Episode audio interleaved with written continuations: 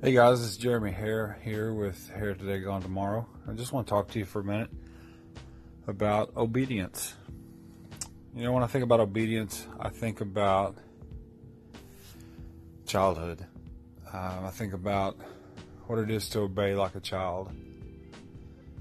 And, you know, myself um, is an easy. Uh, I'm an easy illustration. I think back to me as a child and how I obeyed and it's honestly pretty rough to think about because most of the time it was pretty half hearted. You know, uh, dad would tell me to mow the yard, and I would not mow the yard. I would I would do other stuff besides mowing the yard until dad put an ultimatum down. And then I would find it within myself to mow the yard because I wanted something out of it. But my obedience was very uh, reward driven. I didn't want to obey unless I saw the reward. You know, I oftentimes would obey the very letter of the law. You know, Dad would tell me to, I want this room clean. Well, that's easy. Um, I will make this room appear clean by shoving everything under the bed or cramming as many toys as possible into my closet bulging the hinges, making the uh, locking mechanism face strain that it was not meant for, so that the door would stay shut and the you know bed skirt or, or covers would drape over the edge, hiding the uh, tsunami of transformers and Legos under my bed that were inevitably going to come spilling out when my dad would come in and notice that I had made the appearance of clean, but it had not, in fact, cleaned my room. You know, when I think about my Christian life, I want to be a believer that obeys. I want to be a believer that obeys God. But I find sometimes in my own Christian life, my obedience as a as a child of God is much like my childhood obedience at home.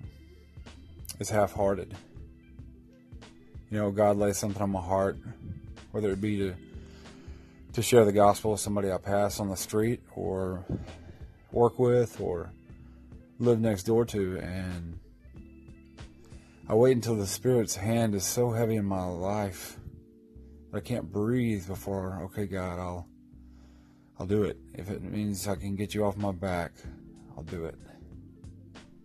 Or I obey the very letter of the law. I don't look to the the heart of what God is asking me to do and the benefit that it's bringing into my life and the reward that it's bringing in my life.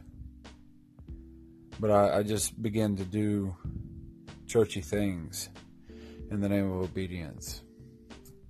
One of my good friends, uh, Skip, and I were talking the other day, and, and he quoted this verse, and it, it really, really stuck with me because it was going along with a Bible study that I was also doing, and it was in 1 Samuel 15 22. When Saul, not wanting to listen to what God was saying, thought he would please God by doing something that he knew God liked. And, and he offered sacrifices, which wasn't his place to do. It wasn't what God had told him to do. It wasn't uh, he, he, had saved and spared things that God had told him not to save and spare, all for selfish reasons. But he, he tried to to make it right by doing churchy things. And Samuel said to him in, in 1 Samuel 15 22, Samuel said, Hath the Lord as great delight in burnt offerings and sacrifices as obeying the voice of the Lord? Behold, to obey is better than sacrifice, and to hearken than the fat of rams. God wants our obedience. He doesn't want our churchy offerings. God doesn't want us to uh, to simply act like we're obeying, to simply be churchy.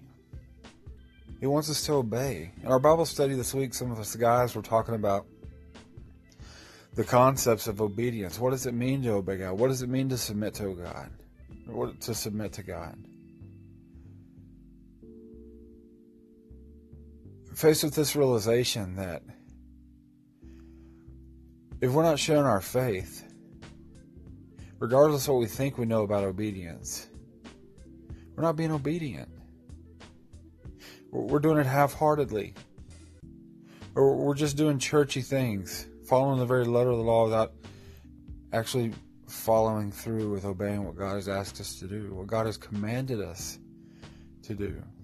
You know, think about Romans 5:19 where Paul said, "For as by one man's disobedience many were made sinners, but by the obedience of one shall many be made righteous." And he's referencing what Christ did to us on the cross and his obedience. So think about our Savior's obedience in contrast with mine.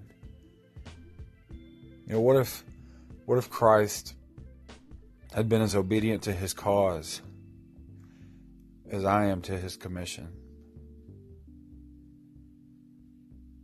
The hope that we find in the gospel would be addressed drastically different hope. Pray with me that God will help us to get what it is to be obedient. That God's not looking for half hearted obedience.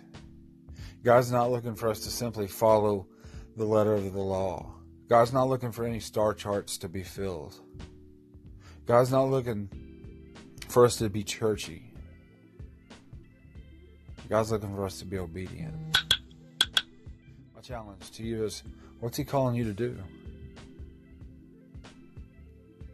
He's not calling us to cram our closets full and shove underneath our bed to make an appearance for Him. He wants us obedient.